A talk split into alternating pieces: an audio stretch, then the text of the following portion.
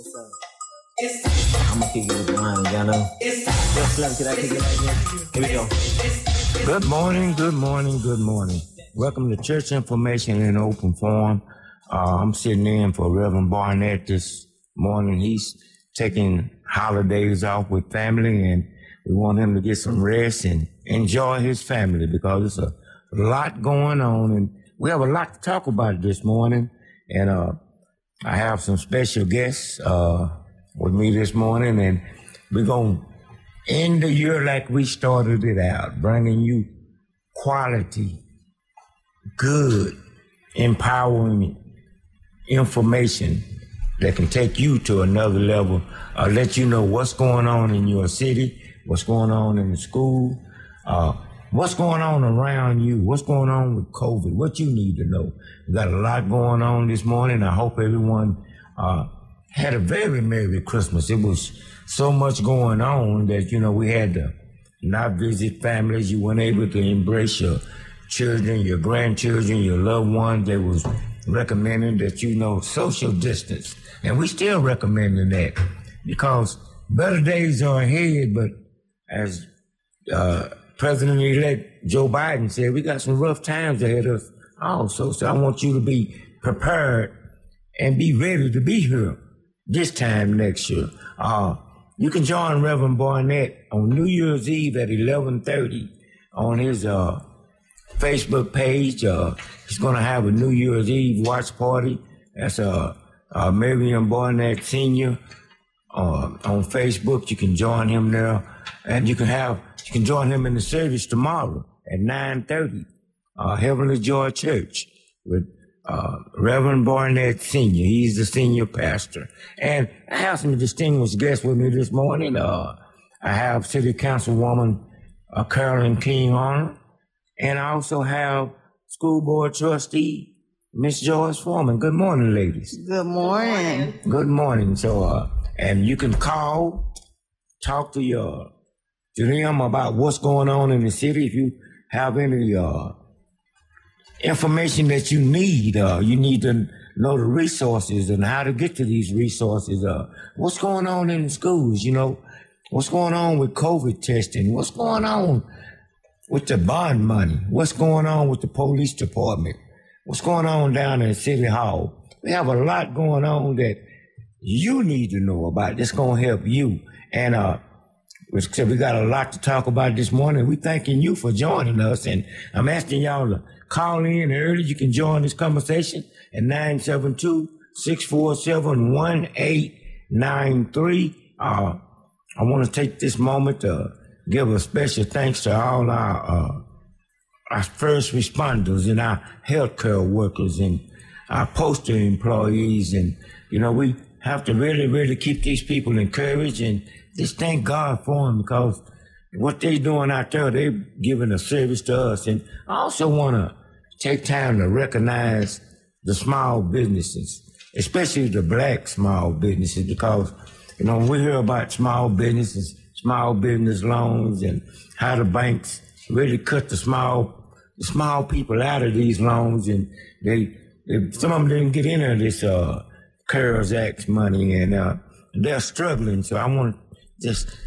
thank them for all they do. And, you know, just your barber shops, your barbecue houses, your restaurants, your, you know, everybody out there that's trying to make a living and make an honest living. I'd like to give a shout out to uh, RNS Recycling down in Corsa County, Texas, uh, where you have a, a family-owned business down there, uh, Michael Jackson and Michael Jackson Jr., you know, black-owned and operated uh, business down there. And so we, we have to really keep our people encouraged. Uh, I be listening to the radio and people call in and criticize black businesses, but we need black business. We have to be entrepreneurs. We have to be leaders in our community. And you can join this conversation, 972 647 1893. And we're going to be talking about the police chief this morning, the new chief, the new incoming chief, the Chief Hall. Did,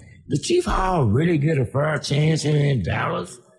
Why were so many people against her?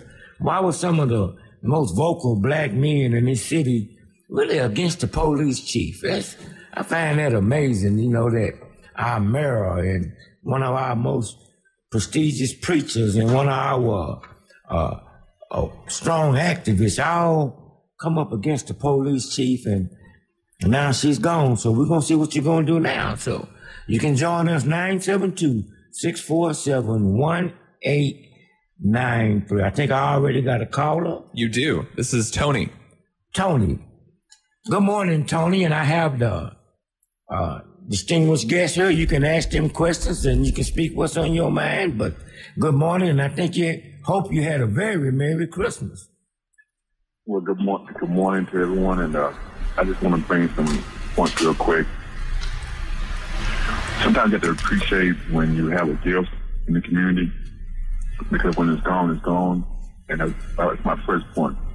There's a radio station that they're going to lose down the aisle, AM and it was a source of the community.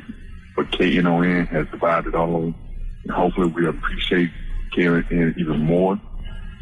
And my second point is, I guess the police chief, not surprising, I knew he was going to be Spanish. If I went to Vegas, I'd be rich right now. I just, it, it, it part of it is because because Dallas is trying to fight back the 40 or 50 years of white supremacy that you know, the logic thing was get a black, black, so now you can Spanish. We'll see if he works. That you know, depending on uh, the Dallas Association, uh, the Dallas Police Association, they like him or not. Anyway, my third point is uh, the education fees, and and you know, um, and George can talk about this. Um, it was a nice article about start getting um, um, some kind of program from I think a, tele, a telecom is going to be there, and uh, and it's good that you know they are at least these corporations at least adopt Carter Kimball and have and, and have their expertise at, at, at schools south of Dallas. So I really enjoy that. Now, and I listen to the to response off the air. Thank you. Now, hold on, Tony. Don't hang up. I'm a, I'm holding you hostage this morning. Did you hang up? Well, you call back in here, Tony. I'm not going to let you off like that because I got a question for you.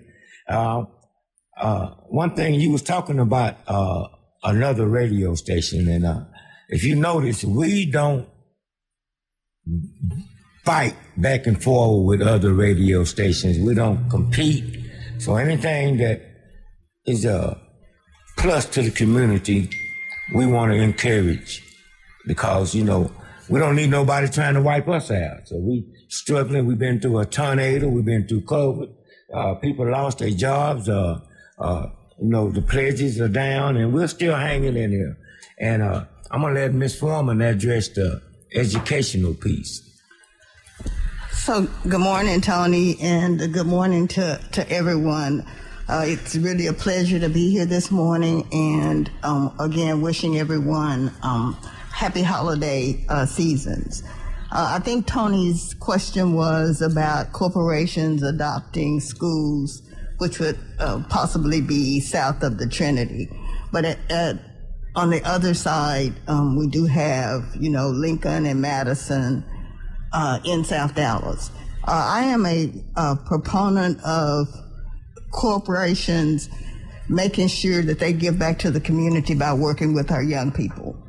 But what I'm also aware of is that we've got certain certain corporations that are a part of this whole reform movement right. uh, that will, in fact, come in and infiltrate uh, our schools and um, really not about education. I've been finding out things, Tony, that um, that astonished me when we talked about the uh, educating our kids and making sure that they all uh, got a college degree And our associates program where uh, there's this group called Commit that's doing a program called Dallas County Promise. Well, I actually thought all of these kids, when they got their associate's degree, could in fact go to another college and transfer those credits. Well, finding out that in some of our schools, uh, the, the degree that they get, 42 of the credits do not transfer. Uh, and that was devastating to some young people who have talked to me. So when I had a conversation with this reformer, they basically said it's a workforce degree. But you never explained that to the young people and the parents that were moving forward to get that degree and felt like they could could go on. So yes, we need corporations uh, in our communities working with our young people, but we also need to know what the mode of operation is and what they are are there to do and understand better what's going on with, with the whole situation. So we need them to come in and partner With and us. not come in And take try over. to be the leaders of our community and be the direct how we should, you know, go. I mean, I'm speaking of being talking about directing and other things. I, I, was looking on Facebook and I see so many times that uh, issues that goes on in our communities. Uh, certain ethnicities think that they have the right or the authority to tell us how we ought to behave and conduct our business. And I just want to put out a notice that uh, I've been black for 66 years. And I didn't I come with a mommy and a daddy. I didn't come with a manual that was written by somebody who don't even have any idea what's going on in my family, my community, or with my people. So I take offense when people try to tell me how to be black. So we have another caller. We do. This is Beverly. Good morning, Beverly. How you doing this morning? I'm doing great and thank you for getting up and being with us. All right now. Let me let me say what I have to say. Happy holidays, everybody. Happy Happy holidays holidays. But let me say this. I came from the end of segregation and into the beginning of integration. When I came into integration, we had industrial cooperative training. I had general business in junior high. We had workshops. We had all of that stuff. We was making them look too small. So they are study trying to, this is where I think it. This is, they study trying to make us diminish ourselves. But when we had that corporation out here, I had, it, it was, they had us ready for the corporation. Are you there? Yes, ma'am. I'm listening. I'm letting you. Okay, now I'm, I'm, I'm, I just put it out there. I think that's what it is. Well, you know, they didn't teach us right. I learned that they was teaching us wrong when I left segregation to go into integration. I'm that generation. Well, when I was uh, coming up in school, uh, I was in a work program where I went to school half a day, and uh, I worked half a day. That's so what I was already in the workforce. I didn't need to take a class to tell me how to get into the workforce. The teachers would help you find a job, and uh, they would. I mean, you were motivated to work. And by the time I graduated, I know how to hold a job and I ain't gonna say I was a good manager, but I learned how to mismanage my own money instead of my mother and father's money. I might have mismanaged it, but I, I earned it. So I understand what you're saying. You know, and you know what? Most of those people that graduated with me, I, my first job was Sears Corporation. You're right. They had to give us a job. That made us have uh, our grades for the whole class. I went to school to have for day. Then I went to Mountain View to get human developmental studies. And then I went to work at, at Sears. Sears didn't even want to give me a job. My teacher had to go and tell them that's not what this uh, is, this is designed for. They had to give me a job. Well, you had a, a a good education and a good start because when I started, I mean, I had to catch the bus to school, catch the bus to work, and I was a bus boy and a dishwasher, making a dollar twenty an hour. So, I mean, and we appreciated. it. Uh, back then, a dollar twenty an hour was good for, uh, uh, you know, for a, a sophomore in school. So Yes, you're we appreciated that. You know, Mama didn't have And to I give me no lunch I- money. you know what? It's it, it's really sad because I I look at how they've taken uh, handwriting out, uh, cursing. Come on, people. Those people back. My mother and them had beautiful handwriting. Let it start me. I write beautiful when I want to. Right. But these children are missing it all the way around. It all went to technology, and they're going to miss the basic part of life. Right. Cursive writing. A lot of these kids can't even read cursive writing. Matter of fact, uh, we had cursing when we was in school. They got cussing while they in school, so it's a big difference. Come on So- now, they had that shorthand writing. Where's that? Uh, come on, people. I mean, we had typing, and we had a lot of things going on in school, and uh, and like I said, school, and like you said, we had wood shop, metal shop, uh, power mechanics, all that we had in I school. went to school with on their own businesses right today.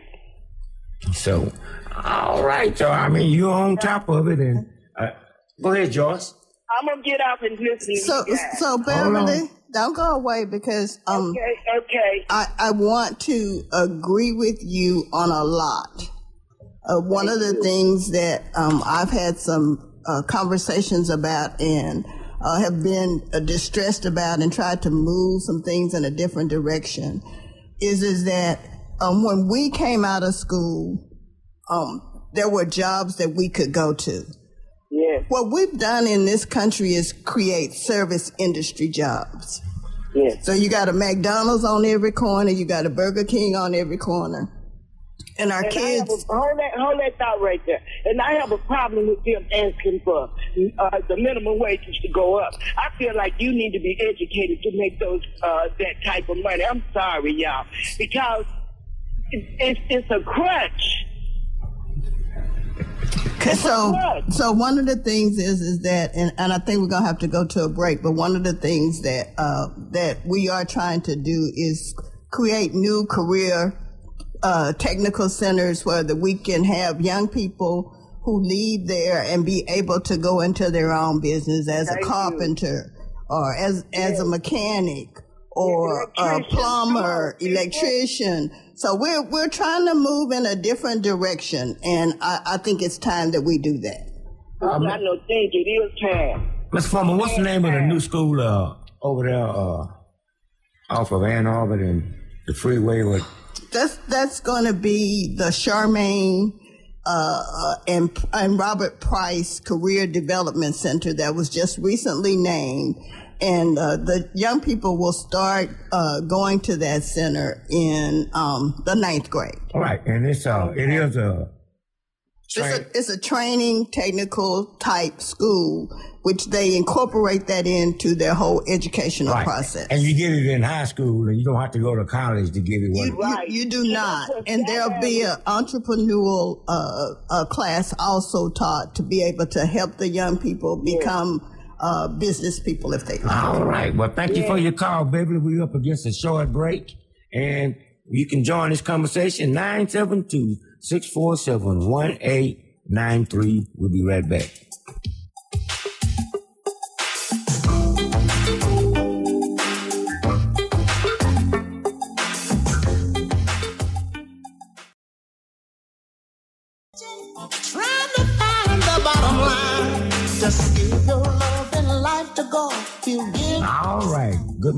Good morning. We're back.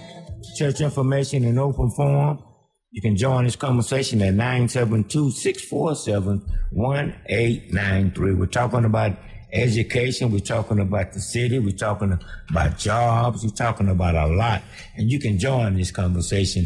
972-647-1893. I want to ask Ms. Foreman a question. They was talking about training and these new training centers the DISD is implementing. Uh, is there, a- I think there's a, a law enforcement course over at Carter High School, if I'm not mistaken. Can you kind of brief us on that? Sure. Uh, Carter has what they call a P-Tech college, uh, uh, early college program. And one of the pathways for that is uh, police, fire, and EMT.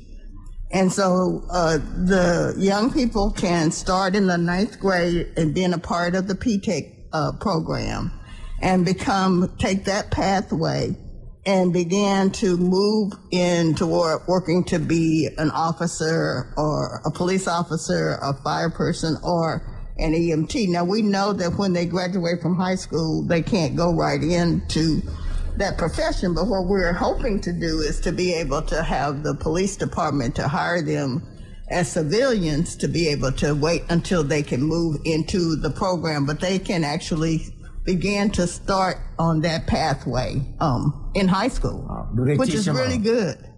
So they also tra- uh, train or uh, teach them. Uh, say there's an emergency, somebody's choking or uh-huh.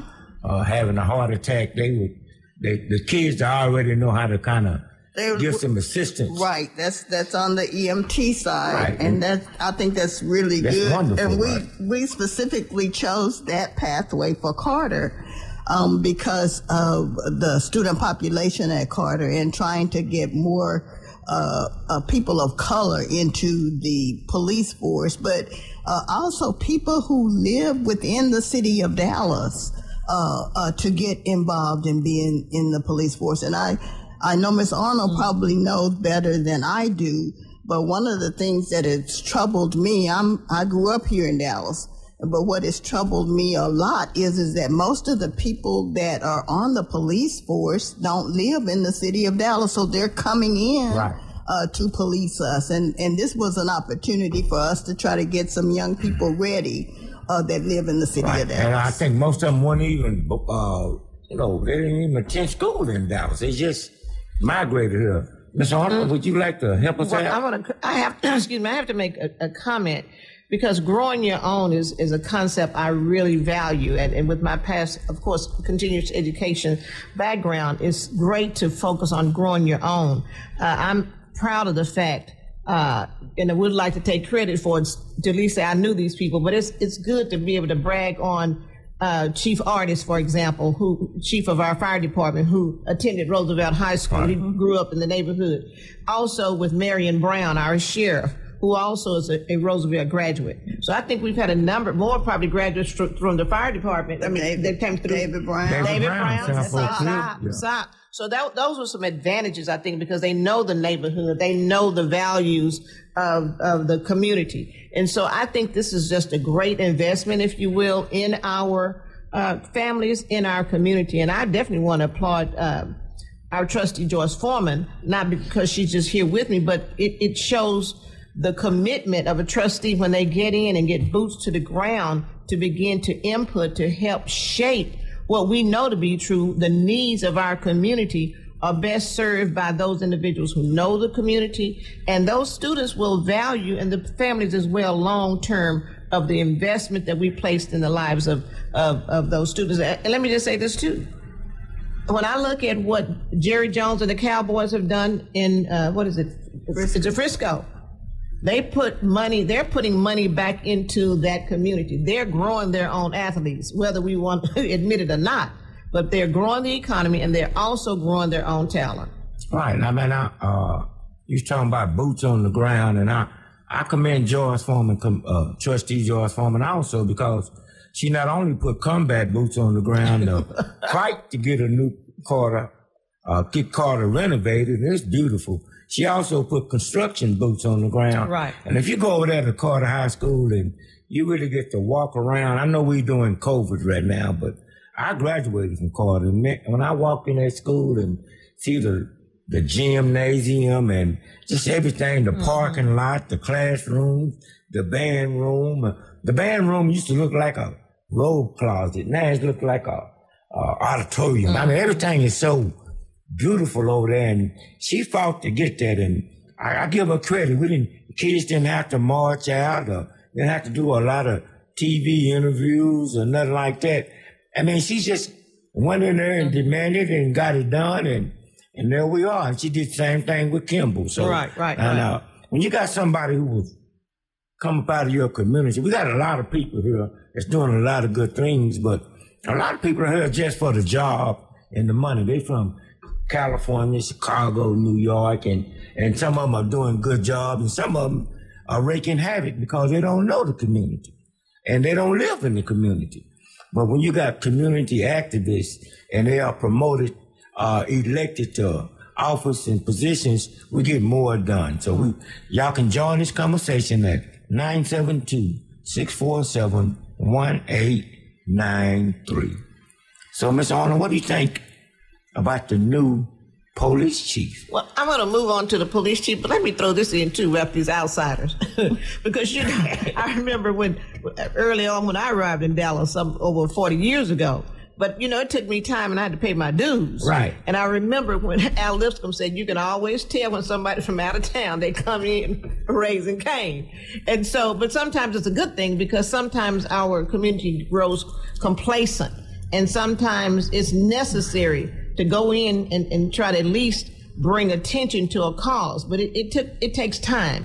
So as, as, and we're not saying that an outsider can't do a job. Sometimes God puts us in orders our step to go to certain places.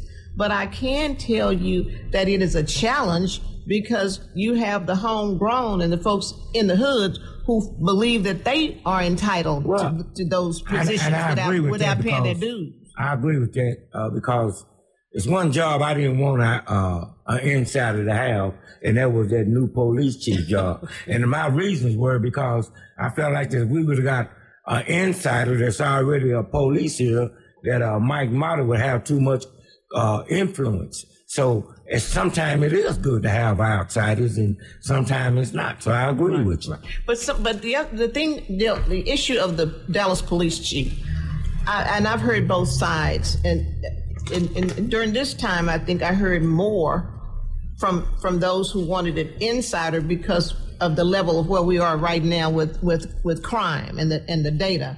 So the arguments can go both ways. I mean, the verdict is still out.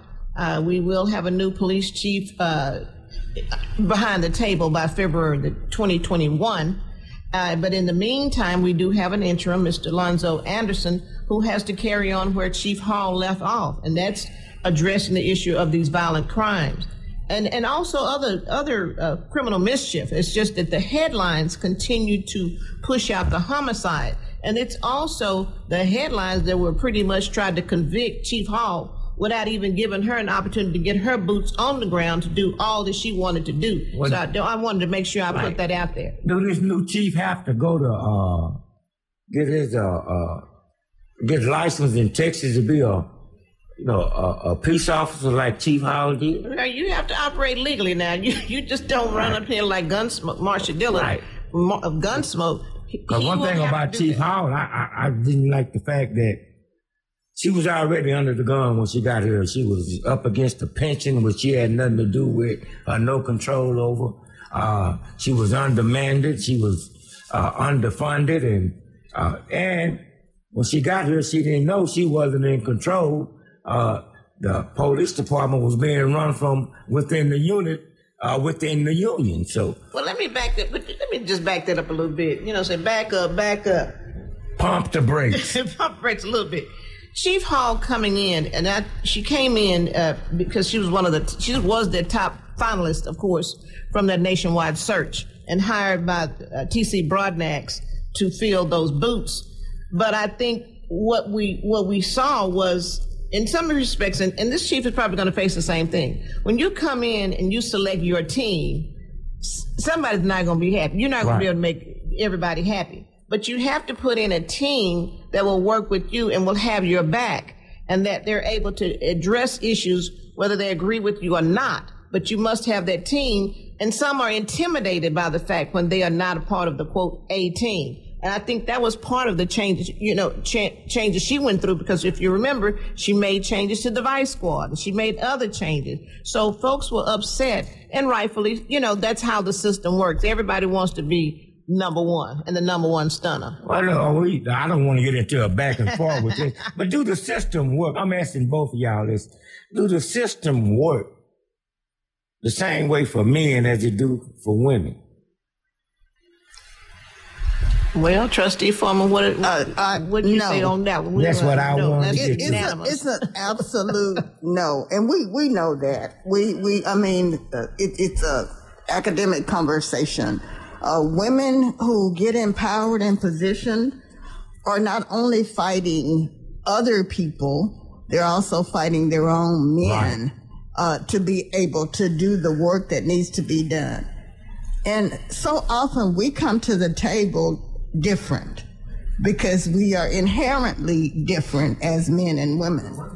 And we come in trying to trying to impart upon the table, if you will, what our wisdom is. And a lot of times, just because you are a woman, uh, you're dismissed uh, and your thoughts are dismissed, and you're not, and sometimes welcome at the table. Now, there are also the instances where there are men who reach out to you because you are bringing something Right. to the Right. table, but we're under a, a scrutiny different than a Just because you're a just woman. because because. you're a woman. Just because. And then add on a black woman. Right. Right, because Miss Arnold, you Right. you go through a lot down. I mean, you the uh, you the only black woman on the city council, and Miss Foreman, you're the only black woman Right. on, on the board of trustees. That's why I want to put you down. Uh, my lines are getting uh, uh, uh blinking, so I'm gonna go to some calls. But uh, y'all call on in. Don't wait till uh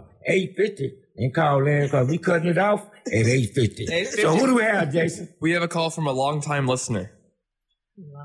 Good morning, long time listener. Good morning. Good morning. How are you this morning? This is this. Yes, good morning. This is um for Miss Carolyn King Arnold.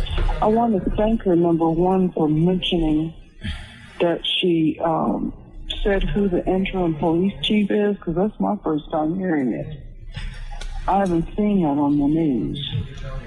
Well, you know, oh, I'm sorry. Go on. Thank you. I'm sorry. Go ahead. Go ahead, now. No, I was going to say thank you, and he's been there, but you know, it's just a part of that whole notion of you know knowing who the media is and what their focus is. It's amazing, as you said, that they've not highlighted him, and he's going to be in office, so to speak, until uh, the new chief comes in. So that is very interesting. I haven't seen that anywhere on any news Mm-hmm. broadcast. And you're the first person I heard. I'm coming in kind of late, so I thought perhaps I got it a little late. The other thing is, I'd like, I'm going to hang up after this a question, because I'd like for you to uh, say again what you were talking about people in the hood that haven't paid their dues. And I'm going to hang up now. And thank you. And Happy New Year to you. Same You to too. you. Thank you. and happy Kwanzaa. When we talk about paying dues, uh, it's it's about putting boots to the ground. I mean, you know, it's just when we look at it from where I am, uh, from the, the council seat right now, when we look at people who take time to create or form neighborhood associations or to be a part of the neighborhood association to to partner up with other neighbors to make sure that they're working uh, for the good of the neighborhood. Let's working together to call 911, working together to pick up trash, working together to make sure their voices are heard by attending meetings, whether they're school board meeting, city council meetings, actively engaged in nonprofits being a part of the system because you are naturally committed to doing that and not taking this opportunity just to pop up to be seen to say okay i'm i'm for example i'm running for office. What have you done for the community lately? And that's all we're saying and so as i moved and matriculated through the system you know i i was i've been committed where I where I came from. But the point is, folks who are in the position politically here in Dallas, especially, supported me more so after I proved my work, proved my. Right. Matter of fact, they paid the dues. Experience that Experience. paid experience dues. paid. Right. I paid the dues, and that's what I mean by paying the dues. Putting in the work, the manpower, coming down, for example, and I'll keep going back to, to Miss Joyce Foreman. At, I mean, it was amazing to see how many people have comments, critical comments to make. But when it comes to these schools, ask her how many people actually show up to the board meetings. Actually, asked her how many people show up for PTA meetings. Asked her who's going to Austin to fight to make sure that our curriculum is included in the books and the textbooks that we have. It's amazing when you look at how many people are actually paying dues and putting in the sweat equity that it takes to push our agenda forward as a, as a people and as a community. Ah, All right, so and thank y'all for paying y'all dues and getting rid of Shingle Mountain. who, who do we have next, Jason? We have a call from Dr. Morgan. Good morning, Dr. Morgan. Good morning. How are you this morning? I am well, and yourself? Great. Great. Thanks for having me on. Uh, it's been a while. Oh, good morning. What's on your mind? Well, I um, hold on. Let me turn the radio off. I'm listening to what you guys are saying about putting in the work in South Dallas, and uh, I, I'm, you know, I'm right there with you on that. Um, as you guys know, I'm, I'm developing a hospital over there, and it's a, it is a, uh, man, it's, it's a big job, bigger than just saying, oh, we're opening a hospital. Um, but I, I, I am glad that there are people that are still conscious and committed and, have an understanding of what it takes to turn a whole community around. Um, it takes, you know, a grassroots from the inside out commitment. And I want to let you guys know that I'm still in. I'm still at the uh, at the batting uh, pad, and still working on that deal. It is a it is a big endeavor. Um, as far as the, the uh, police chief is concerned, you know, it kind of tickled me when basically she says, "Okay, I'm out." I'm like, she probably had no idea what she was walking into. And I applaud her for her trying to do that. Um, but I wanted uh, someone to um, kind of review with myself and the listeners um, what is it going to take to get the right person in there.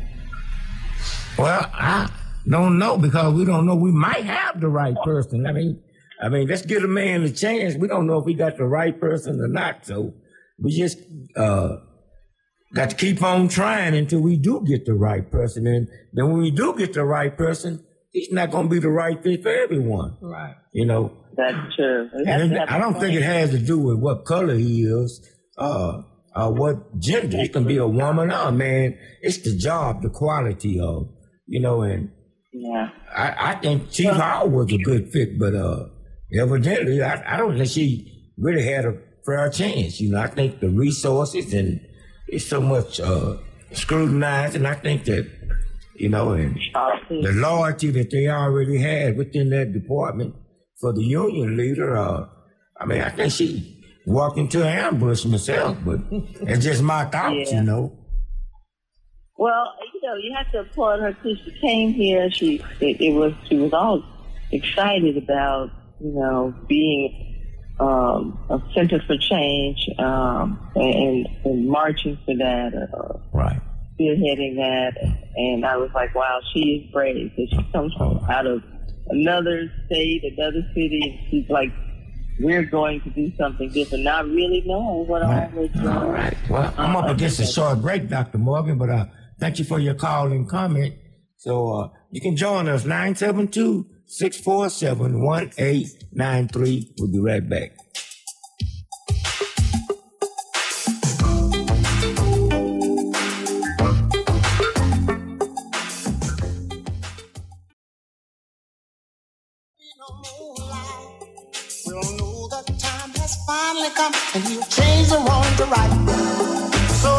All right, we're back on church information in open forum. I'm Ike Steen sitting in for Reverend Barnett this morning. I got uh, Miss Foreman and Miss Arnold as my host, and uh, uh, you can join Reverend Barnett on New Year's Eve on Miriam Barnett Facebook. He will be doing his uh, watch uh, service, watch party service, and you can join him tomorrow at 9:30 uh, on the same uh, Facebook page, Miriam Barnett Senior on Facebook, Heavenly Joy Church. And you can join this conversation, 972-647-1893. Who do we have, Jason? Let's go to JT. Good morning, JT. Hey, good morning. How you doing? Doing great. Hope you had a good Christmas. Well, yes, uh, and I hope y'all did too. And thank you for taking my call. I have a couple of uh, uh, things that I was thinking about the police chief and the schools. Now we have the second uh, police chief coming from outside, and uh, I'm with uh, City Councilwoman Arnold. I like to pick somebody from from within, somebody that has been here. I was born and raised in West Dallas. Other than other than the time that I was in the military, I've been here all my life. And uh, you can't bring somebody from the outside that doesn't know the city. I think you need to pick somebody that knows the city, so that they know what's going on. Not just in West Dallas, and not just in Pleasant Grove, and not just in North Dallas, but the whole city. And I think that uh, we need to uh, start thinking about that from now on. And uh, and this this new police chief is a Puerto Rican. Now, I don't know what's the population of of, of, of uh, Puerto Ricans in Dallas, but I guarantee you one thing: they're not nowhere near what what, what we are. We've been here all this time. When you So, say we, uh, who are you speaking of? Pardon? When you say we, who are you speaking of? Well, they call us minorities, blacks and Mexicans, but we're, uh, I, I can't see how we're minorities. I like, it's, it's, uh, uh, when you got numbers in the, in the 30 percentile, 40 percentile, I, I don't, I don't see that as minorities. Uh, so if we outnumbered, uh, a lot of folks, and, uh, I just think that we should pick somebody from the inside that knows the city so that we can, they can do a better job. And uh, as far as the schools, uh, I'm, I was listening to the early caller, Miss Beverly, and she was right, and you are too. Uh, I was in the work program also. I made a little bit more money than, than you did. I think I made a dollar ninety when I started working. Well, I'm probably I'm probably around about fifty years older than you too. no, no, no, no, you're not. No, you're not. No, you're not. You're only about four years older than that. Uh, but uh, and that was a lot of money. But the schools, like you said earlier, in high school, the teachers taught us how to how to go to the interview, how to dress, how to, how to how to go to the interview, be on time, be punctual, and that all led to learning how to how to keep a job, and and also the schools. We used to have trade schools. Uh, I went to Frederick Douglass. By the way, Frederick Douglass, for people that don't know, used to be in West Dallas. Now it's in Pleasant Grove, but it was in West Dallas. And uh, and at Frederick Douglass Elementary, they taught us to have a savings account, a real savings account that we had at a bank, First Bank right here in downtown Dallas. And they, they taught us how to save money. And in, in junior high, we had drafting, we had metal shop, we had wood shop, and then in high school, we had auto mechanics, and of course, then we had architecture. And uh, we, they taught us how to learn a trade. Now, I don't know who, who's responsible for taking all that out, out of the schools, and I'm glad they're coming back. But I think that all these kids should be taught how to save money, how to how to get a job, how to go to interviews. Also, the the schools had home economics. That was mostly for young ladies, but they taught them how to sew, how to cook, how to take care of a house. I don't know if that was for ladies because I was in home economics. well, see, I wasn't, so I don't know nothing about. I know we had it because my sisters were in it, and and so, and I know it's not just for uh, for women or young young ladies and young men. Uh, it's for everybody, so they can learn. Right. Uh, but we had that in schools. They taught us how to save money. They taught us how to go to an interview, how to be punctual. All these things they taught us how to do. And and now, and and and uh, uh, Ms. George Foreman, I appreciate her. I appreciate the job. She did a great, a great job up there. Uh, and and this, all that needs to come back and and teach these kids how to run a business, how to get a job, how to run a household, how to save money. All that has to be taught in school from the very beginning. Like I said, from elementary, start teaching them, and and have all these kids when they get out of high school get ready for the workforce. Right. And if not before, and that's that's what I have to say today. Right. And they taught them respect, and that's the main thing on getting a job. You have to have respect for yourself and for other people. Respect and keep a job. You have to keep a job. Right, Uh, all of us got to work. Right. So, So that's that's what I have to do. all right, we thank you for your say. call and comment, and it was, you know, I enjoyed it. You know, I, I might disagree with some things, but I res- respect it. So, uh, who do we have next? We have a call from Terrence Hopkins. Terrence Hopkins. Good morning. Is this T Hop with the Black Dallas Police Association? This is he, sir. I, I'm so I appreciate you calling and adding to this uh, conversation. You're on the air with Miss Foreman and Miss Carolyn on King. And uh, I'm gonna ask you a question. Did you hear the caller right before you? No, like I did not. Okay, well. Good morning, ladies. Good morning. Good morning. So, what do you think about our new selection of police chief? And that's a broad one, but uh, I guess I, I guess I can take a stab at it, not knowing what's been discussed. Um, you know, I'm one of those guys that kind of, you know, the process, even when it doesn't work out in my favor. Um, I I had somebody else picked as my favorite, but uh, uh, just like Chief Hall, uh, she got hired. It's not her fault. Right. It's not this guy's fault. So uh, he's the guy that got hired. So I'm going to do what I, I can to work with him to make it better for uh, our cause at the Black Police Association.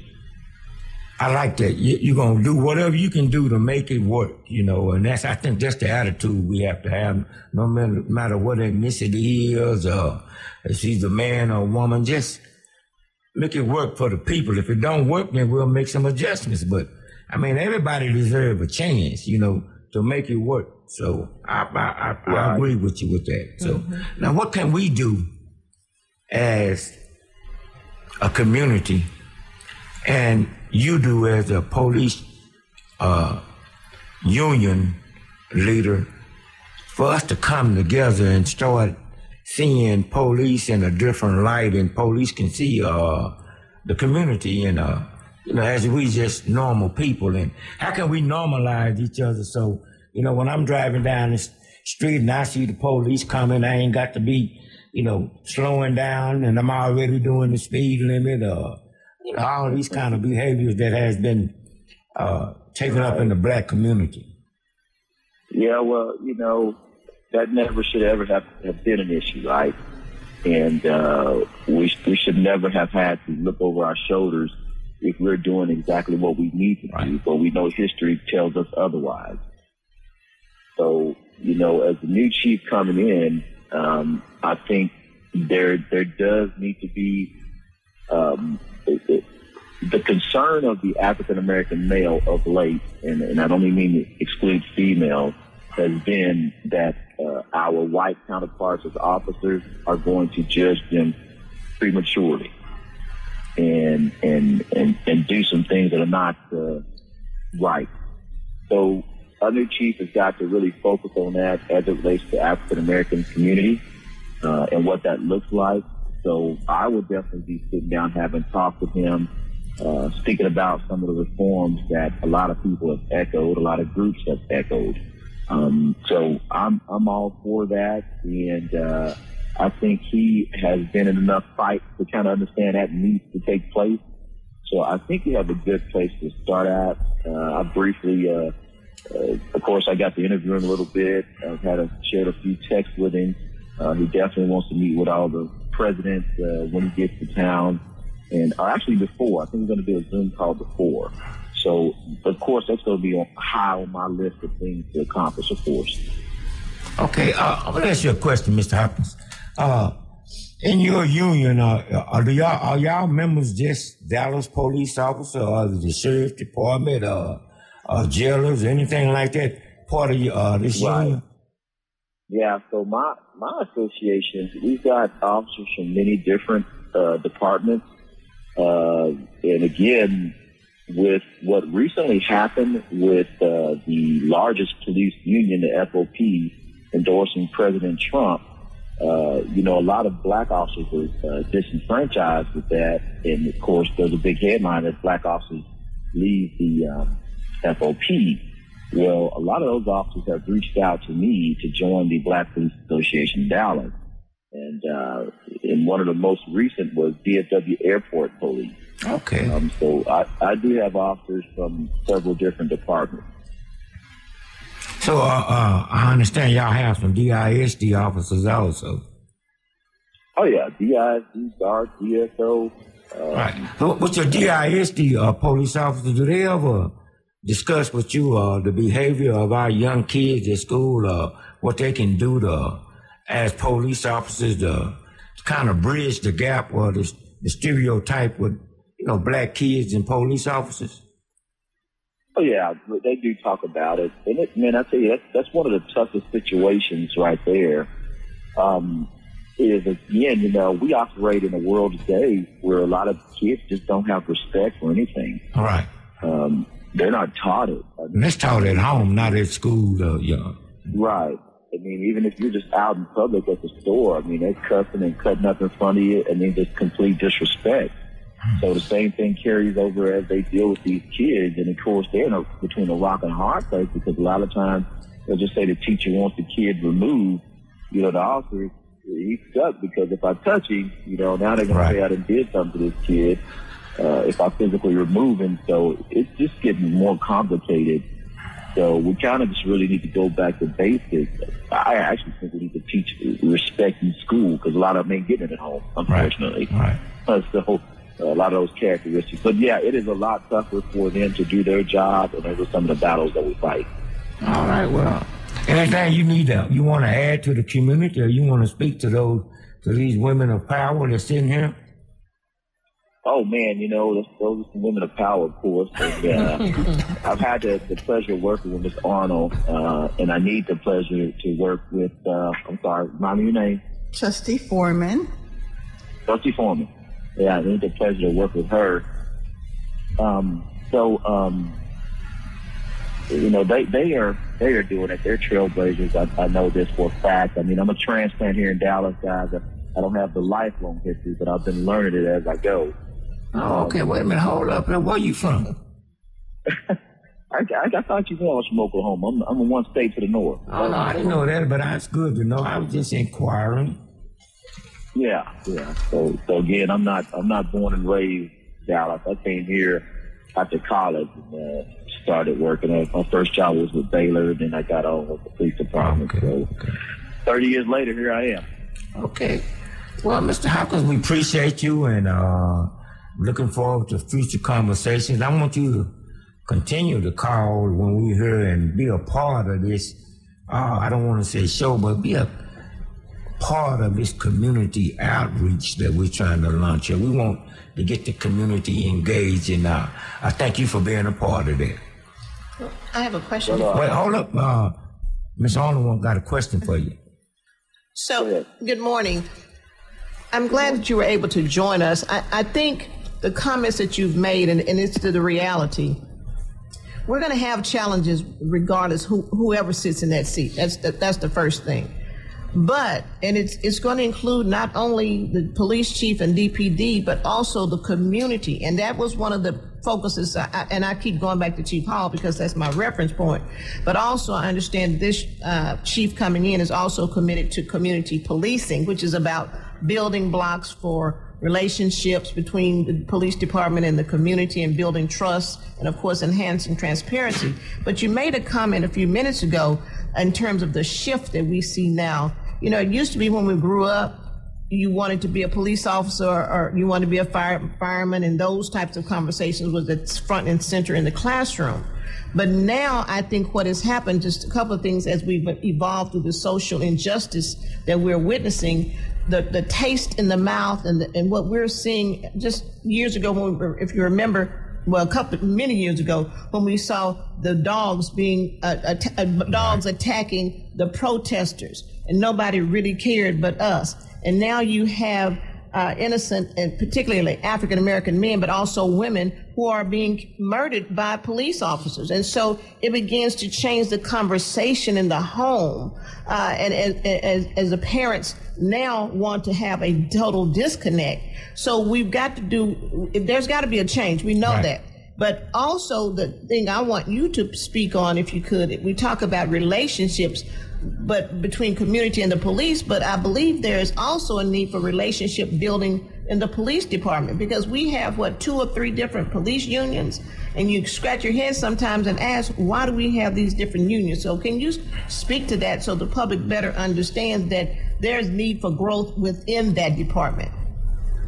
Oh, most definitely. So, so yeah, we have three major police uh, associations with the Dallas Police Department, and and I only think that's really because of the level of racism that still existed in Texas.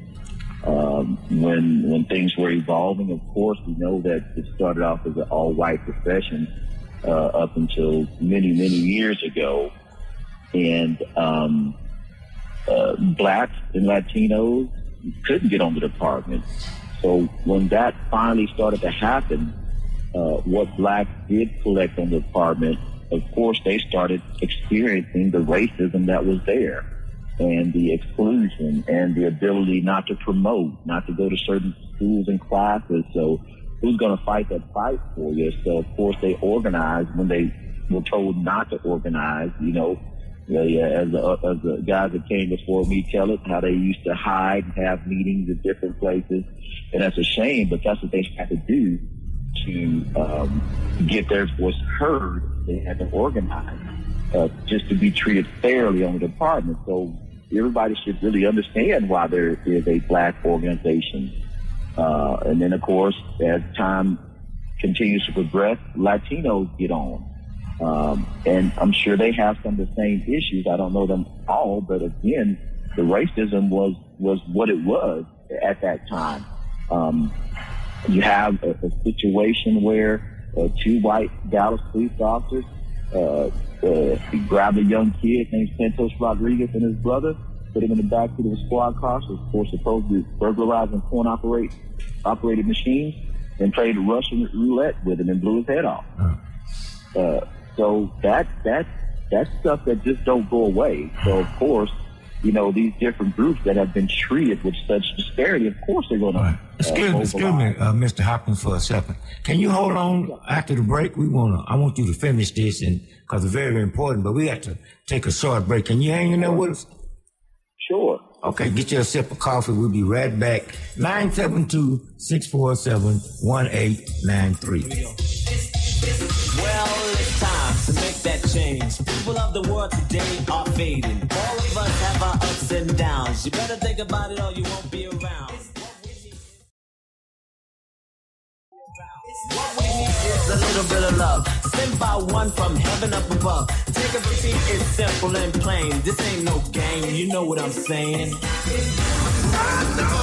All right, we're back on church information with Open Forum. I'm Ike Steen, your host, sitting in for Reverend Barnett, and I have uh, with me this morning a school board trustee, Miss Joyce Foreman, and I also have uh, City Councilwoman Miss Carolyn Arnold King, and we are in a conversation right now with uh, Mr. Terrence Hopkins. He's the president of the Black Police Association, and uh, Mr. Hopkins, before we get back into this, I want to ask you a question because I appreciate all y'all doing. We have a incident in uh, uh, Nashville right now where the police had to really put their life on the line. So uh, I know that's it's very touchy situation. There's li- very little information about it, but uh, I just want to say that to let police know that we do appreciate them. So con- con- continue on what you were saying. Uh, what uh, saying few minutes ago.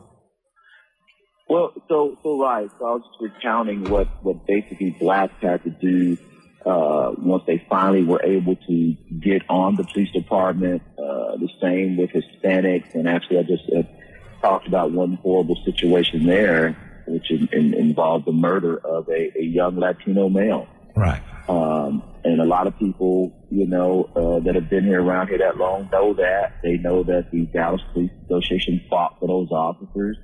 You know, when you do stuff like that, there is no fight. Unfortunately, that that is just When you uphold wrongdoing, it's a it's a correct. right. It's a Correct. That's and it's a dis right. It's a disconnect with the community, you know, because uh, I seen so much of that, you know, when uh, uh, police officers are absolutely wrong, and these unions, uh, uh, these associations, they just, I mean, they come in and they defend them to the. I mean, it's all right to help them get legal defense, but to come in and deny the wrongdoing is a, Mean, it's an uh, injustice to the community. Right. You know, sometimes it's just so apparent, so obvious that, uh, yeah, what, what are we doing? Why would we defend somebody uh, at, at this level? Uh, and again, you know, that's part of our job, unfortunately. Um, but it's not all of our job. And there is a time when you probably need to wash your hands of a, a certain situation and a certain officer. Again, brainer. To me, that's kind of a no-brainer. Um, so, uh, so of course, these associations were needed for the different ethnicities, uh, as we progressed. And again, it, it, it's it's almost like there's no difference today as opposed to 50 years ago, um, to a certain degree. Right. Um, again, y'all know, y'all grown like me. It's not as in your face sometimes, but it still exists. Um, and so we fight for a lot of those injustices behind the scene. And I can tell you right now, the majority of my fights are not defending an officer that did something bad or wrong. It, it's making sure that if he did do something bad that's punishable, that the discipline equal to its white counterpart. Right. Uh, so where the, the black officer uh, doesn't get a 30 day suspension, where whites have been proven in the past to get a day suspension or a written reprimand or something like that. So those are a lot of things that I fight for. Uh, I've had officers that I've recommended, hey, you need to go ahead and resign because this is this is going to result in you getting terminated and or something else. So uh, uh, so I'm very clear about mine and, and what I do with, with people that go through that. But uh, generally, it's not an African American officer being uh, you know charged with something that that crazy. All right. Well, I want to thank you because I think you and your organization, uh, y'all did a lot to help uh, with Christmas, with children getting Christmas, making Christmas for a bunch of children that was in bad situations because of this economic uh, impact that COVID has on us. And I want y'all to stay safe. And uh, Ms. Arnold, you want to say anything else before I let Mr. Hopkins go? well, thank him for his service, and, and thank you for at least raise, uh, presenting those issues. So it begins to enable the listeners, especially today, to begin to understand the, the journey that we we are traveling uh, to get try to get it right here In, in Dallas as it relates to public safety and, and just a relationship uh, between police departments and our community. And thank you for all that you do, and thank you for putting your life on the line on a day to day basis. And I will be calling on you to partner with Carter High School and their police program up there because they need some black men and women in law enforcement to come up to their school and encourage these kids and to get with this program that Miss Foreman and them have up there. And it'll give you a Oh. chance, and that'll give you a chance to work with me. oh, you, you better believe it, Miss Foreman. I'm looking forward to it. But I'm gonna say one more thing before I leave.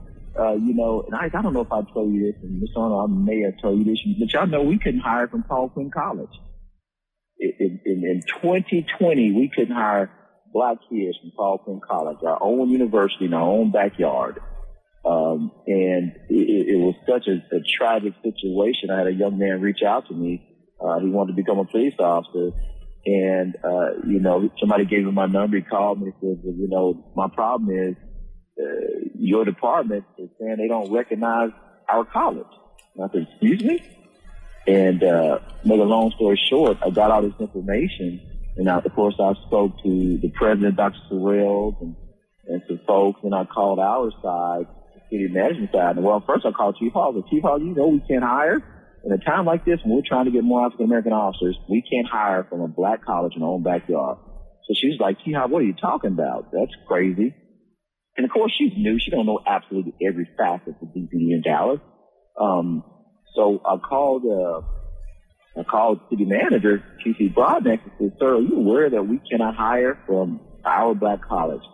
So he says, come on, Hoppy, you kidding me? So I sent him all the information, packaged it up from Dr. Sorrell, you know, because they, they kind of, um, uh, they, they re, put the school back in the day lost its accreditation and he got another accreditation, which I think the original one was a regional one, and he gets a national one, which is more widely accepted. Well, somehow it wasn't on the list of accepted colleges that Dallas would, would respect. So uh, TC put me in touch with the human resources director or something like that. And he said, TC basically said, hey, look into this and see what the deal is. And so I said, yes, sir. Um, for some reason, somebody removed the accreditation or something on this deal where we can't accept this college. And he said, that's crazy. If these kids are just required to go to college, who are we to say, okay, if you go to Brown College, we're not going to accept you? So, I mean, almost in a, a day, TC said, no, that ain't going to happen. He said, as of, as of today, effective immediately, this department can hire from Paul Quinn College. And see, that's, that's why we need, unfortunately, African Americans in place to right some of these tragic wrongs that have taken place.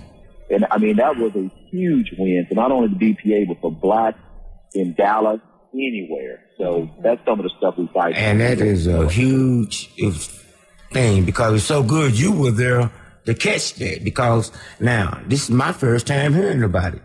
And we on public radio, and I probably can believe it's a lot of people just never heard that. And we thank you for that. Mm-hmm. Because a lot of people don't know what you do or what the police do or what people do. Because people are always saying, well, they ain't doing nothing. You don't know what they doing because you're not involved. So we thank you and you have a very merry, when Christmas is over, so have a happy new year and we're looking forward. Kwanzaa.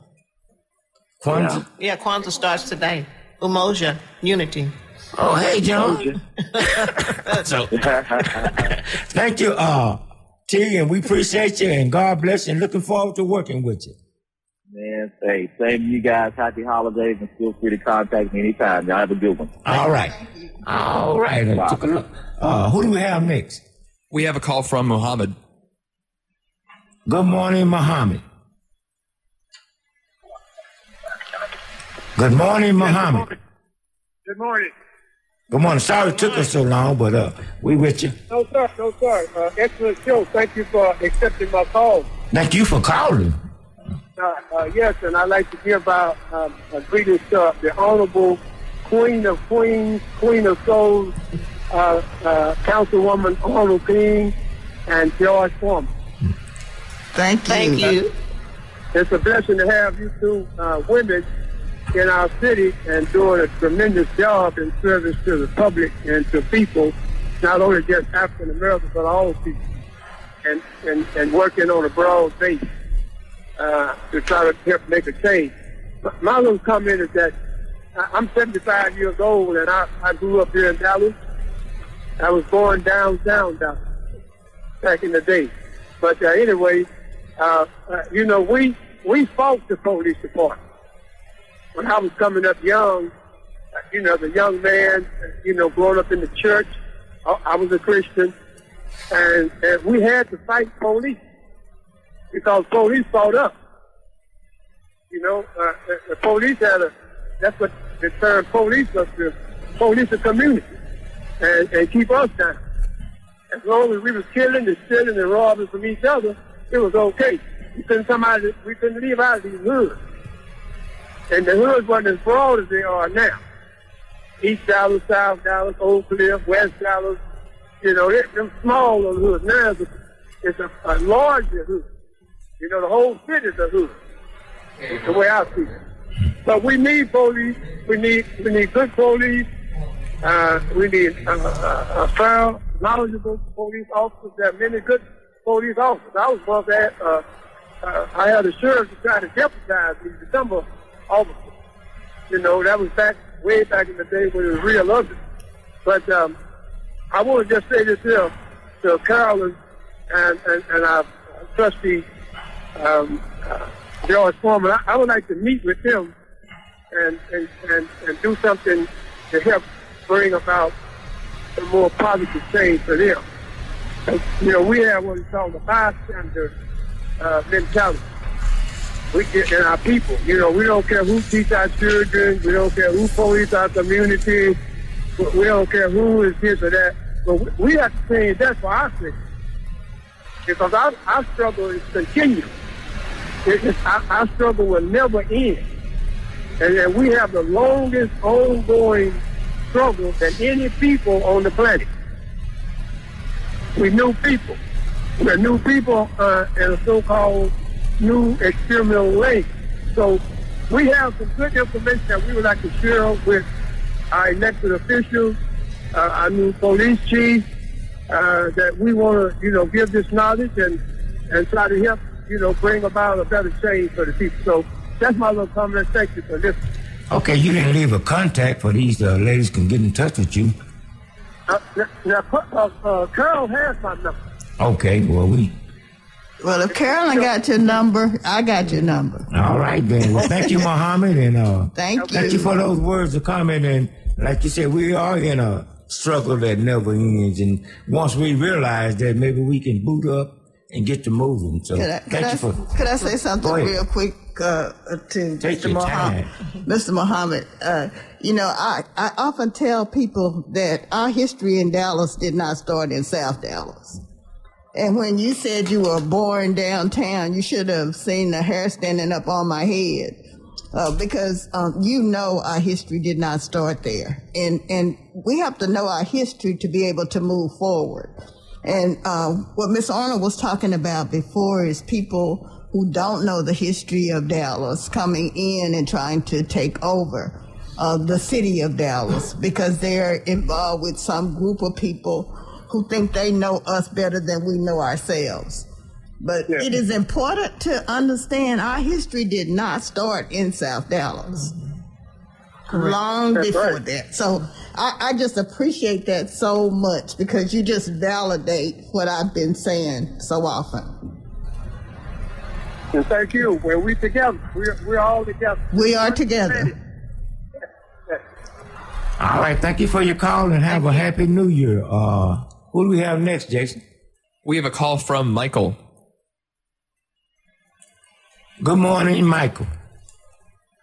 All right. Uh, yeah. Well, I just want to get to a couple of things. I don't. Yeah, I, don't care about a bunch of formalities, you know. Uh, but uh, as far as you know, the police chief, you know, someone called in. I mean, how do you know you got the right one, and what do they look like, you know?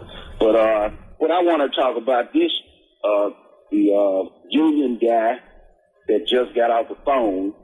Uh, I see, you know, he's accepting, you know, his union is willing to accept the new police chief and give him a chance. And I doubt very seriously when Chief Hall came in, those other two unions had that same sentiment for her. And that's it. That's it? Yeah. Okay, well, I, I, I respect uh, uh, Mr. Hopkins for what he said because, you know, if you don't work with them, it's not going to change anything. They still got the job. So, you know, it's, it's for the better of the people. It's not for, you know, we get, sometimes we get caught up in uh, personalities and, uh, you know, skin color and gender. And, I mean, some of your best teachers was women. They weren't men. So, Yeah, I, I, I agree with it. You know, I, I'm glad he's doing that. I'm all for it. You Right. know, a lot of times we stretch out our hand to other people. Right. You know, and it don't necessarily mean Right, we don't get the same thing, so and and and, uh, and I understand. You know, sometimes you do get tired of being the better man, but you are the better man. Uh, you are the better person. One last thing to address that school for the training, you know, I mean, I always said, you know, uh, how is we going to get our kids, black kids, not the people of color, not the Martians and aliens, our black kids interested in being electricians, carpenters, roofers, plumbers, painters? How are we going to get them interested in that instead of playing a video game all day or their head stuck down in their cell phone? Right. Well, when we go back to being parents, we go back to being leaders in our own community, and uh, I mean, when we get interested in it, they can get interested in it. You know, my when I was growing up, when I we had uh, heroes on TV like Superman and all that, but our heroes was our uncles and our daddies and our grand granddaddies and stuff.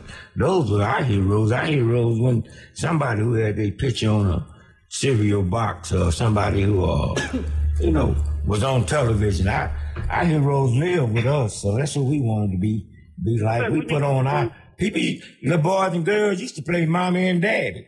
Now they we got need to a school for parents. You know, it ought to be a school where people that are that are parents can go.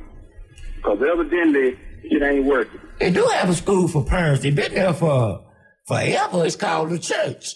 And see, oh, we start going back to church. You can, that's why you got mothers in the church, and, and the Bible teaches that the men are to teach the men to be men, and the women are to teach the women. I mean, We've been that's, praying 400 years where we at. nah.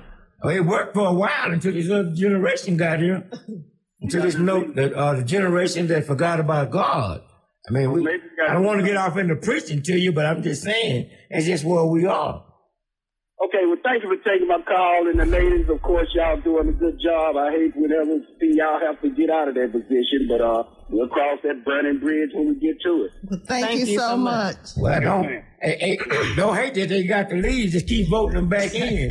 But let, let me say this before he leaves also. Hold- hold on Just for- quickly before we get to the break. One thing for sure we Oh, yeah. know is a reality. We've got to have a public safety infrastructure. Right. No if and buts about it. So we're gonna we're gonna go, I think, right now to a break. But I did want to touch on that, and as we move forward, I, I guess I'll tap into what the deacon just said. You know what? Everybody here in society ain't saved, and Right. that's part of what contributes Right, to and the we're lack gonna of let you finish that. this We're soon as we'll we talk come about off that the after we break. come back off that break. You can Thanks. join us 972 647 1893. We'll be right back.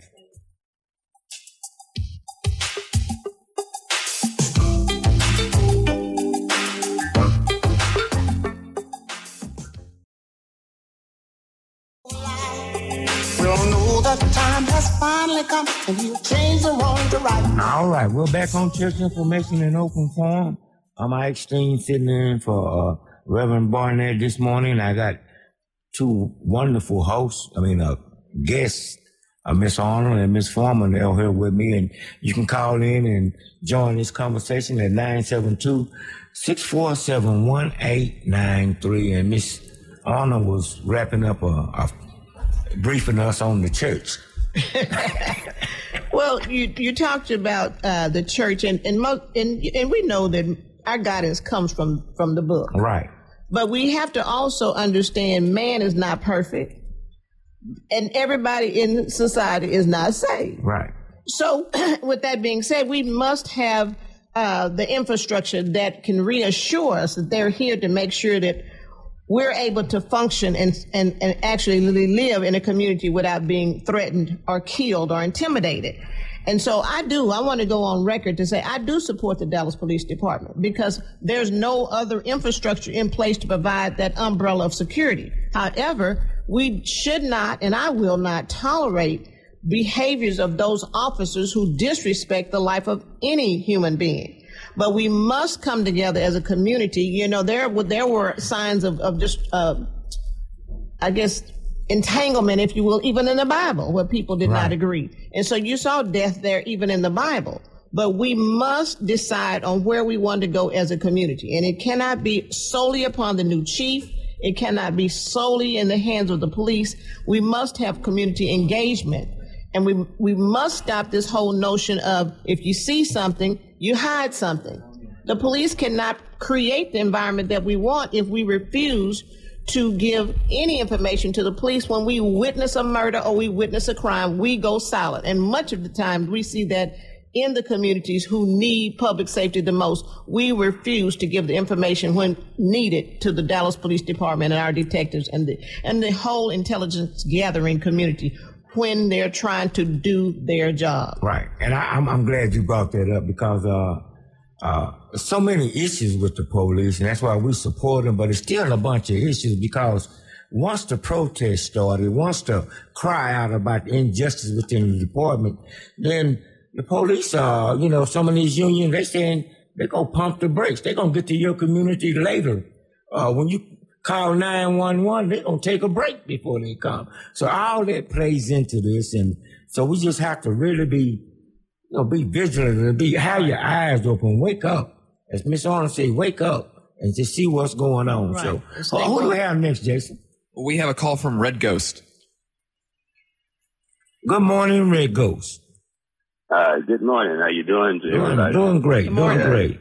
In the White House, O2.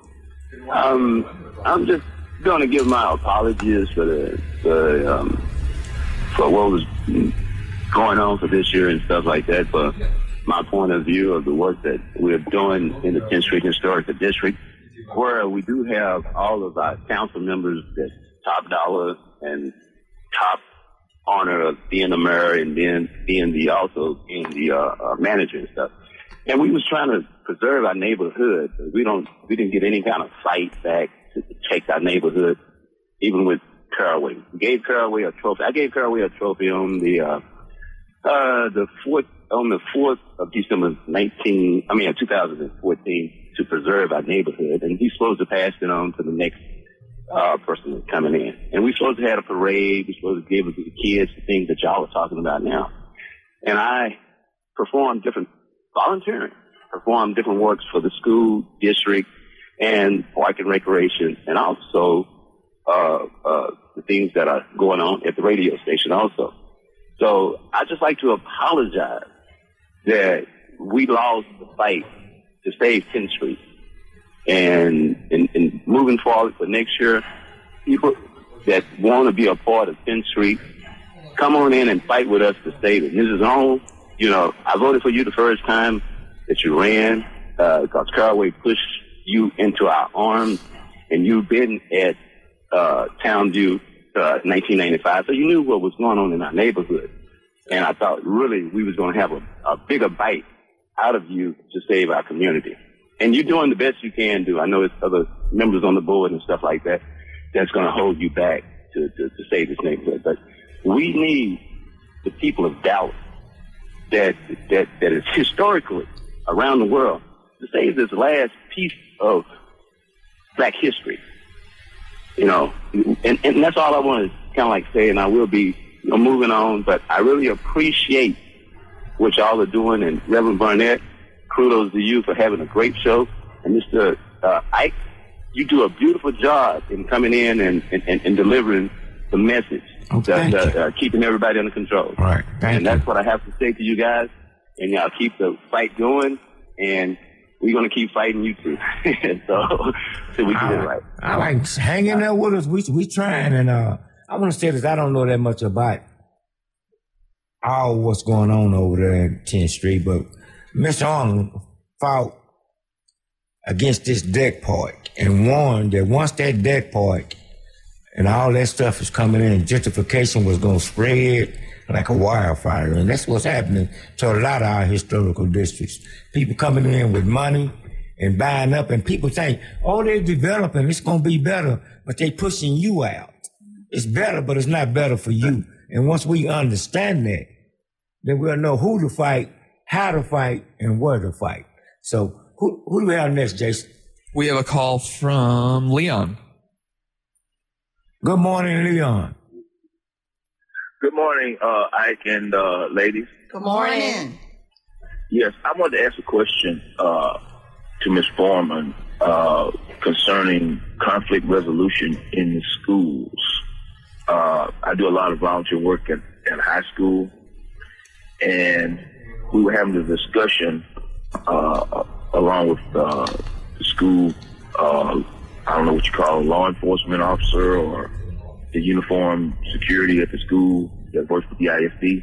The ISD we police. about- yes, well, yeah. And so we were having a discussion, and we came up with the uh, that, the point of view that conflict resolution needs to be taught to the students as a part of the curriculum on an ongoing basis because we see students when they come into school, they seemingly, as you mentioned before, they don't get the, the counseling at home, they don't get the home structure. So when they come to school, they're angry about something that has nothing to do with school, uh, and it creates an environment for, uh, you know, fights and arguments over insignificant things. And we want, and I was wondering about what would be the possibility of having some type of conflict resolution uh, curriculum in the ISD schools. Uh, it kind of reminds me of the incident in the DeSoto schools that was on the news when the two young men got into a fight at school. And about three months or four months after they graduated, one killed the other one. And so I'm concerned about that because school is one of the few places that a lot of those students get structure. Uh, they don't get it at home. They don't get it in the neighborhood because of the nature of uh, the part of town they come out of. And Ms. Foreman, can you can you comment on how you feel about that, or if you can tell me something what you think of your your thoughts? So I'll, I'll do my best. If, if you had conversations with the Dallas ISD police uh, and the security guards within the schools, you know that there are limitations as to what uh, they can do regarding um, children and and the offenses that the children uh, make. There, there's no question that a lot of our young children come to school uh, with different problems from the home uh, and need some type of anger management or some type of programs. Um, as you know, I, I, think you said you work at South Oak Cliff. Um, uh, do a lot of volunteering at South Oak Cliff. There's all kinds of conflict conflict resolution types of programs that we have within the schools. The the district has to um, uh, balance its curriculum around what TEA tells them is a curriculum. Uh, and so to make it a class, I'm not sure you can do that. Uh, but what I would suggest to you is to go to the principal at um, South Oak Cliff and ask him what kinds of programs that are currently in place at South Oak Cliff to address some of those anger problems. And then once you find out from the principal what's in place, then ask the principal what other possibilities are there in terms of programs that might be able to address some of those? Uh, I'm a firm believer that part of the sports uh, helps with that. Part of arts helps with that. Uh, help our kids to become more uh, engaged with each other. And so I would just suggest that you make those, uh, have those conversations with the principal about what programs are currently there, what programs are not there, and then what could you all do to get more programs within the schools? Because I don't think it would be something that would be curriculum. All right. Well, thank you for your call, Leon, and uh, Ms. Foreman going to give you the best advice she can give you. So, uh, who do we have next, Jason? We have a call from Randy. Hey. Ron Barnett, I'm drinking your Starbucks. Oh, that is tacky. Smells good. good morning, Randy. Good morning. How y'all doing? Doing great. Hey, uh, have you, uh, you guys were all around when Laura Miller was there, right? Yes, sir. Okay. Remember over on Greenville Avenue when that area was going through a big change when she was a uh, the mayor, and a group called Guardian Angels came to town. Mm-hmm. Remember that? I remember vaguely, yes. Okay, and you remember the Guardian Angels, which is a, I'll explain a little bit about it if people don't know. It's a group of people who started in New York where they had neighborhoods where the police would not take care of the people. And this group of men and women, young men and young women, started a group and they patrolled and they publicly policed the neighborhoods and changed them. They came to Dallas and they did the same thing over there on Greenville Avenue without the help of the police. With the discouragement and constant bickering of Laura Miller, angry because they came to town, because it made the police department and the mayor and everyone else down there look bad. So my question is, by that example that was uh, shown to us in the past with that group, should someone from, should the leadership in South Dallas, because we can't get no response from the police when we need it, should we be asking those people, the guardian angels, to come and help us once again? Now hang up and listen. Well, I'm gonna let Miss Arnold answer that, but before she do, I'm gonna say this. when Miss Arnold brought in, I mean, uh, uh, Chief Hall, brought in uh, state troopers, I mean, they raised all kind of things. You know, saying that they was over policing, but they was collecting guns, drugs, and uh, but and unfortunately, a young man lost his life, which we had that on a regular police department. So uh, we ask for stuff, then when we get it, we really don't want it. Right. Right. So go ahead, Miss Arnold. Right. Well, I can agree with that, but just a couple of things quickly, and thank you so much, Randy, for calling.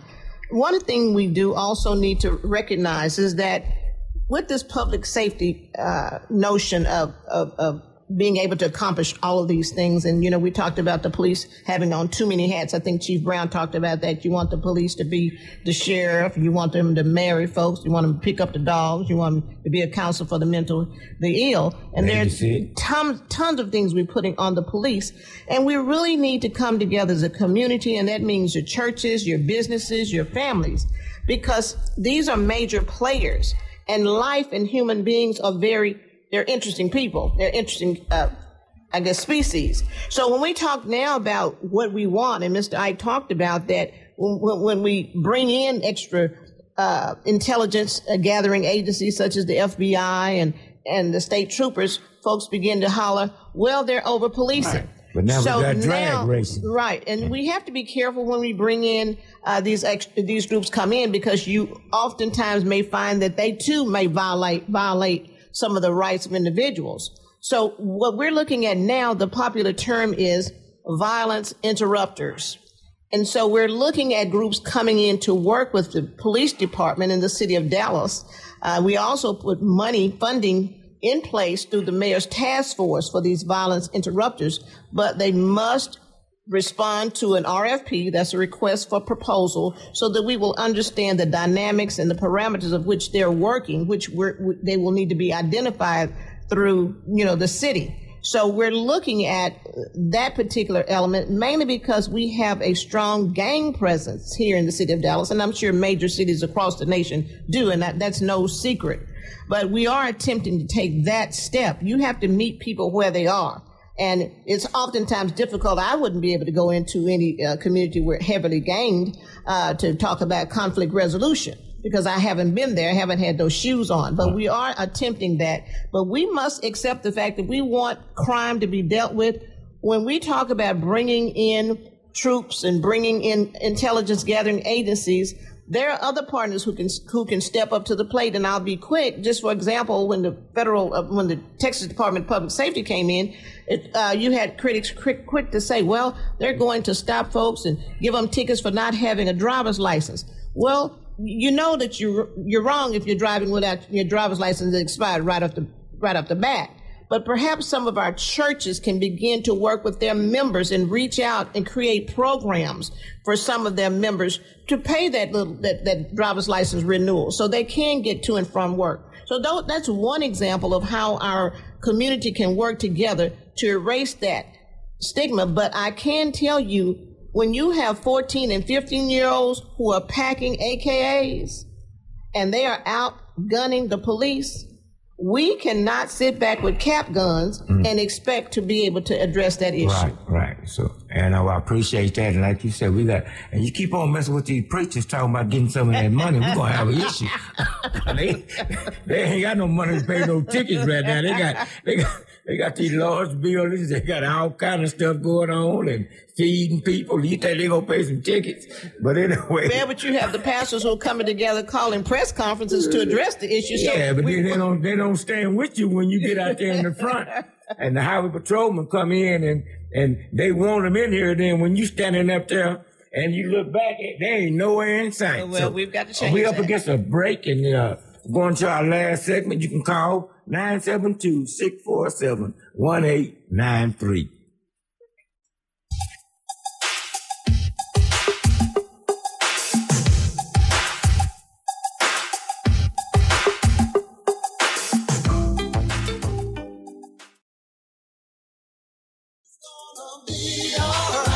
He's coming back. All right, we're back on church information in open forum. I'm Mike Steen, standing in for uh, Reverend Barnett. He's taking a break with the family, a Christmas break, and you can join him New Year's Eve at 11:30 on his Facebook page. He's going to be having a watch party. You can also join him tomorrow at 9:30 on Miriam Barnett Senior Facebook page, Heavenly Joy Church. And I'm gonna take this call. I'm gonna let these ladies uh, start wrapping it up. We got probably eight minutes left for this segment, and we have to close early uh, because we got to let the others come in and clean up for COVID. And we're thanking everybody who participated for calling in and for listening. And we're hoping you'll have a wonderful holidays today because Jesus is the reason for the season. And we appreciate everybody who donated their pledges, their time, their efforts, gave input because 2020 has been a tough year. And this is the last show for this show, uh, uh, this last show this year of 2020 and 2020 been rough. So, but we thank you because you stuck with us and you supported us. So who do we have, Jason? We have a call from Ella. Good morning, Ella. Good morning. How are you this morning? I'm doing fine. Okay. I had a question I wanted to ask. Go ahead. Yes. I would like to know why we do not have. Good morning. Good morning. Good morning. Yes, good morning. My question is, I would like to know why you probably do not have more black policemen policing in the black community. Since there are a lot of killings, um, let me just say, since there are a lot of killings by white policemen that feel like they are threatened, then why don't they police in their community? Because I never hear about a black policeman being threatened by someone to say I'm a Frisco. And then they use that as a caveat to say, well, maybe he has a gun or he has a weapon. So if, they, if they're afraid of uh, black people, why don't they maybe police their, their own that they may feel a little bit more comfortable with? And then they won't have that excuse to say, well, I felt threatened. Ms. Arnold? Well, I think that that's that's a big one for me, but I will just quickly comment. When it comes to public safety, if any anyone is intimidated by someone's race, they're in the wrong profession. First of all, uh, our commitment is to provide public safety regardless of race, creed, color, or sexual orientation, and so that's why part of the the social justice movement is bringing about training. And so now in sensitivity training. So I think moving forward, we're going to have that conversation with those who are not comfortable. Perhaps they need to find them another job. Hmm. But I can tell you when someone is a, a calls 911, we can't dictate the background of, of that person as they come to that community. Yeah. Pa- Folks who Well, are my threatened want to suffer. They want that Do you addressed all have- quickly. Do you all not have enough black policemen to police the black community? I mean, is there a type of, you know, really divided in a certain a way, uh, protocol that y'all use? And no, a methodology? Not to my You know, not to my knowledge, and I think part of that might you may run into some legal problems anyway because you you'll be back to the whole notion of separation and segregation, and you putting you putting you back on the list, and we'll start yeah, all and I over. thought about Yeah. that. But when you, but when you're dealing with so many of us being killed, that may be what may be needed in the long run, you know, because I understand that it may be going like the segregation, like, okay, well, the blacks, you know, they go in and police the blacks and the whites police the whites. But when I have someone, if I'm going to call 911 and he doesn't know how to relate to me because of my color, I would prefer to deal with someone that's my, of my own race Right. and, and still have my life. Right.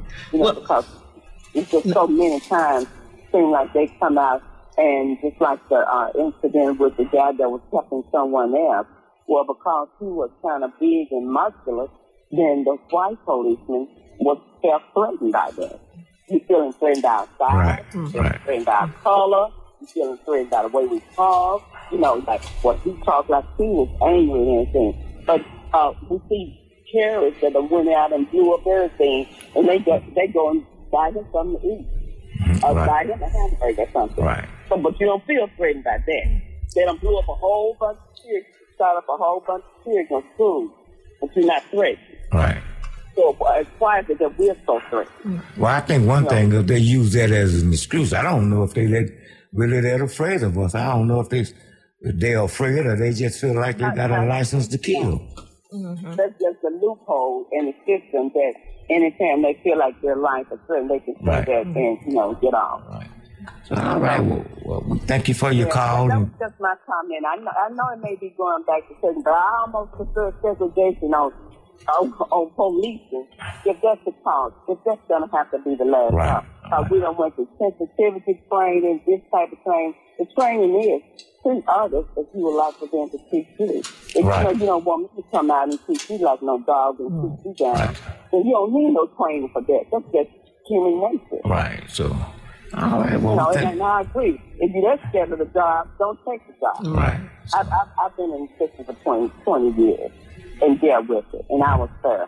So, I mean, if you, if you feel like you don't know how to do the job or you're gonna feel threatened because you're a gun policeman, and then you meet a black man that's a little bit more muscular than you, or, or, or don't turn around and start to say, "Oh, yeah, I'm the boss every time." You know, maybe this is not the job for you. All right. All right. All right. Thank, you for your call and comment, and thank you for your support. Uh, I'm gonna let these ladies wrap it up because uh, we running out of time, and uh, I mean, racism is here, and like some uh, earlier caller said, we're gonna have to fight this fight forever. I was looking at a well, a black pastor down in Houston. Uh, he had to get out of the Southern Bible uh, institution or whatever it is that that uh, organization. He got out of it because of racism. So we have to really just start taking a stand. But ladies, we got a couple of minutes. Uh, y'all share that and Mm-hmm. we move on. Well, let's just, uh, first of all, uh, it's been a pleasure being here to, today to try to uh, address some of the issues. Uh, several issues I did not get a chance to get to that I want you to pay close attention to. Uh, one of them is the fact that DISD has begun to sell uh, several hundred million dollars of the 2020 bond program without without any projects being proposed at this time. So you need to keep your eye on that. Uh, secondly, I was able to defeat the fact that the um, general counsel for DISD had made a decision that I could not speak at the board meetings. Uh, we were able to defeat that and to move forward with me speaking whenever I feel like there's an opportunity that I need to to speak. And lastly, uh, we need to be cognizant of the fact that um, we are our students are struggling uh, by being on the internet and the technology is hampering many of our kids. And so if there's an opportunity for you to help your young people, whether you're a parent, aunt, uncle, grandparent, cousin, or anything, uh, please reach out to these young people and know that there are resources at DISD that can also assist our children. All right, Miss Arnold, you, I hate to rush you, but you got to hurry up. Hey, real fast. Just thanking everyone and, and KNON for, for continuing to be a community service. Uh, none, none is better here in the city of Dallas. But just thanking all the callers and also got a shout out from Pan African uh, bookstore to reach out uh, by way of contacting them at 214-943-8262 to celebrate the principles of Kwanzaa virtually. And once again, there can be no struggle. There can be no progress without a struggle. And that's Frederick Douglass. And we have a struggle. And thank you once again, but we're going to meet it. But ask folks to just hang on so they can hear our comments at 850. All right, y'all hang on and get the report, the city report for Miss Arnold. Thank you for participating, and thank you, Reverend Barnett, for allowing us this great opportunity to go before this great audience. God bless and have a happy new year, and we out of here. Be around. What we need is a little bit of love. Sent by one from heaven up above. Chicken for tea is simple and plain. This ain't no game, you know what I'm saying? What? Yep, yep.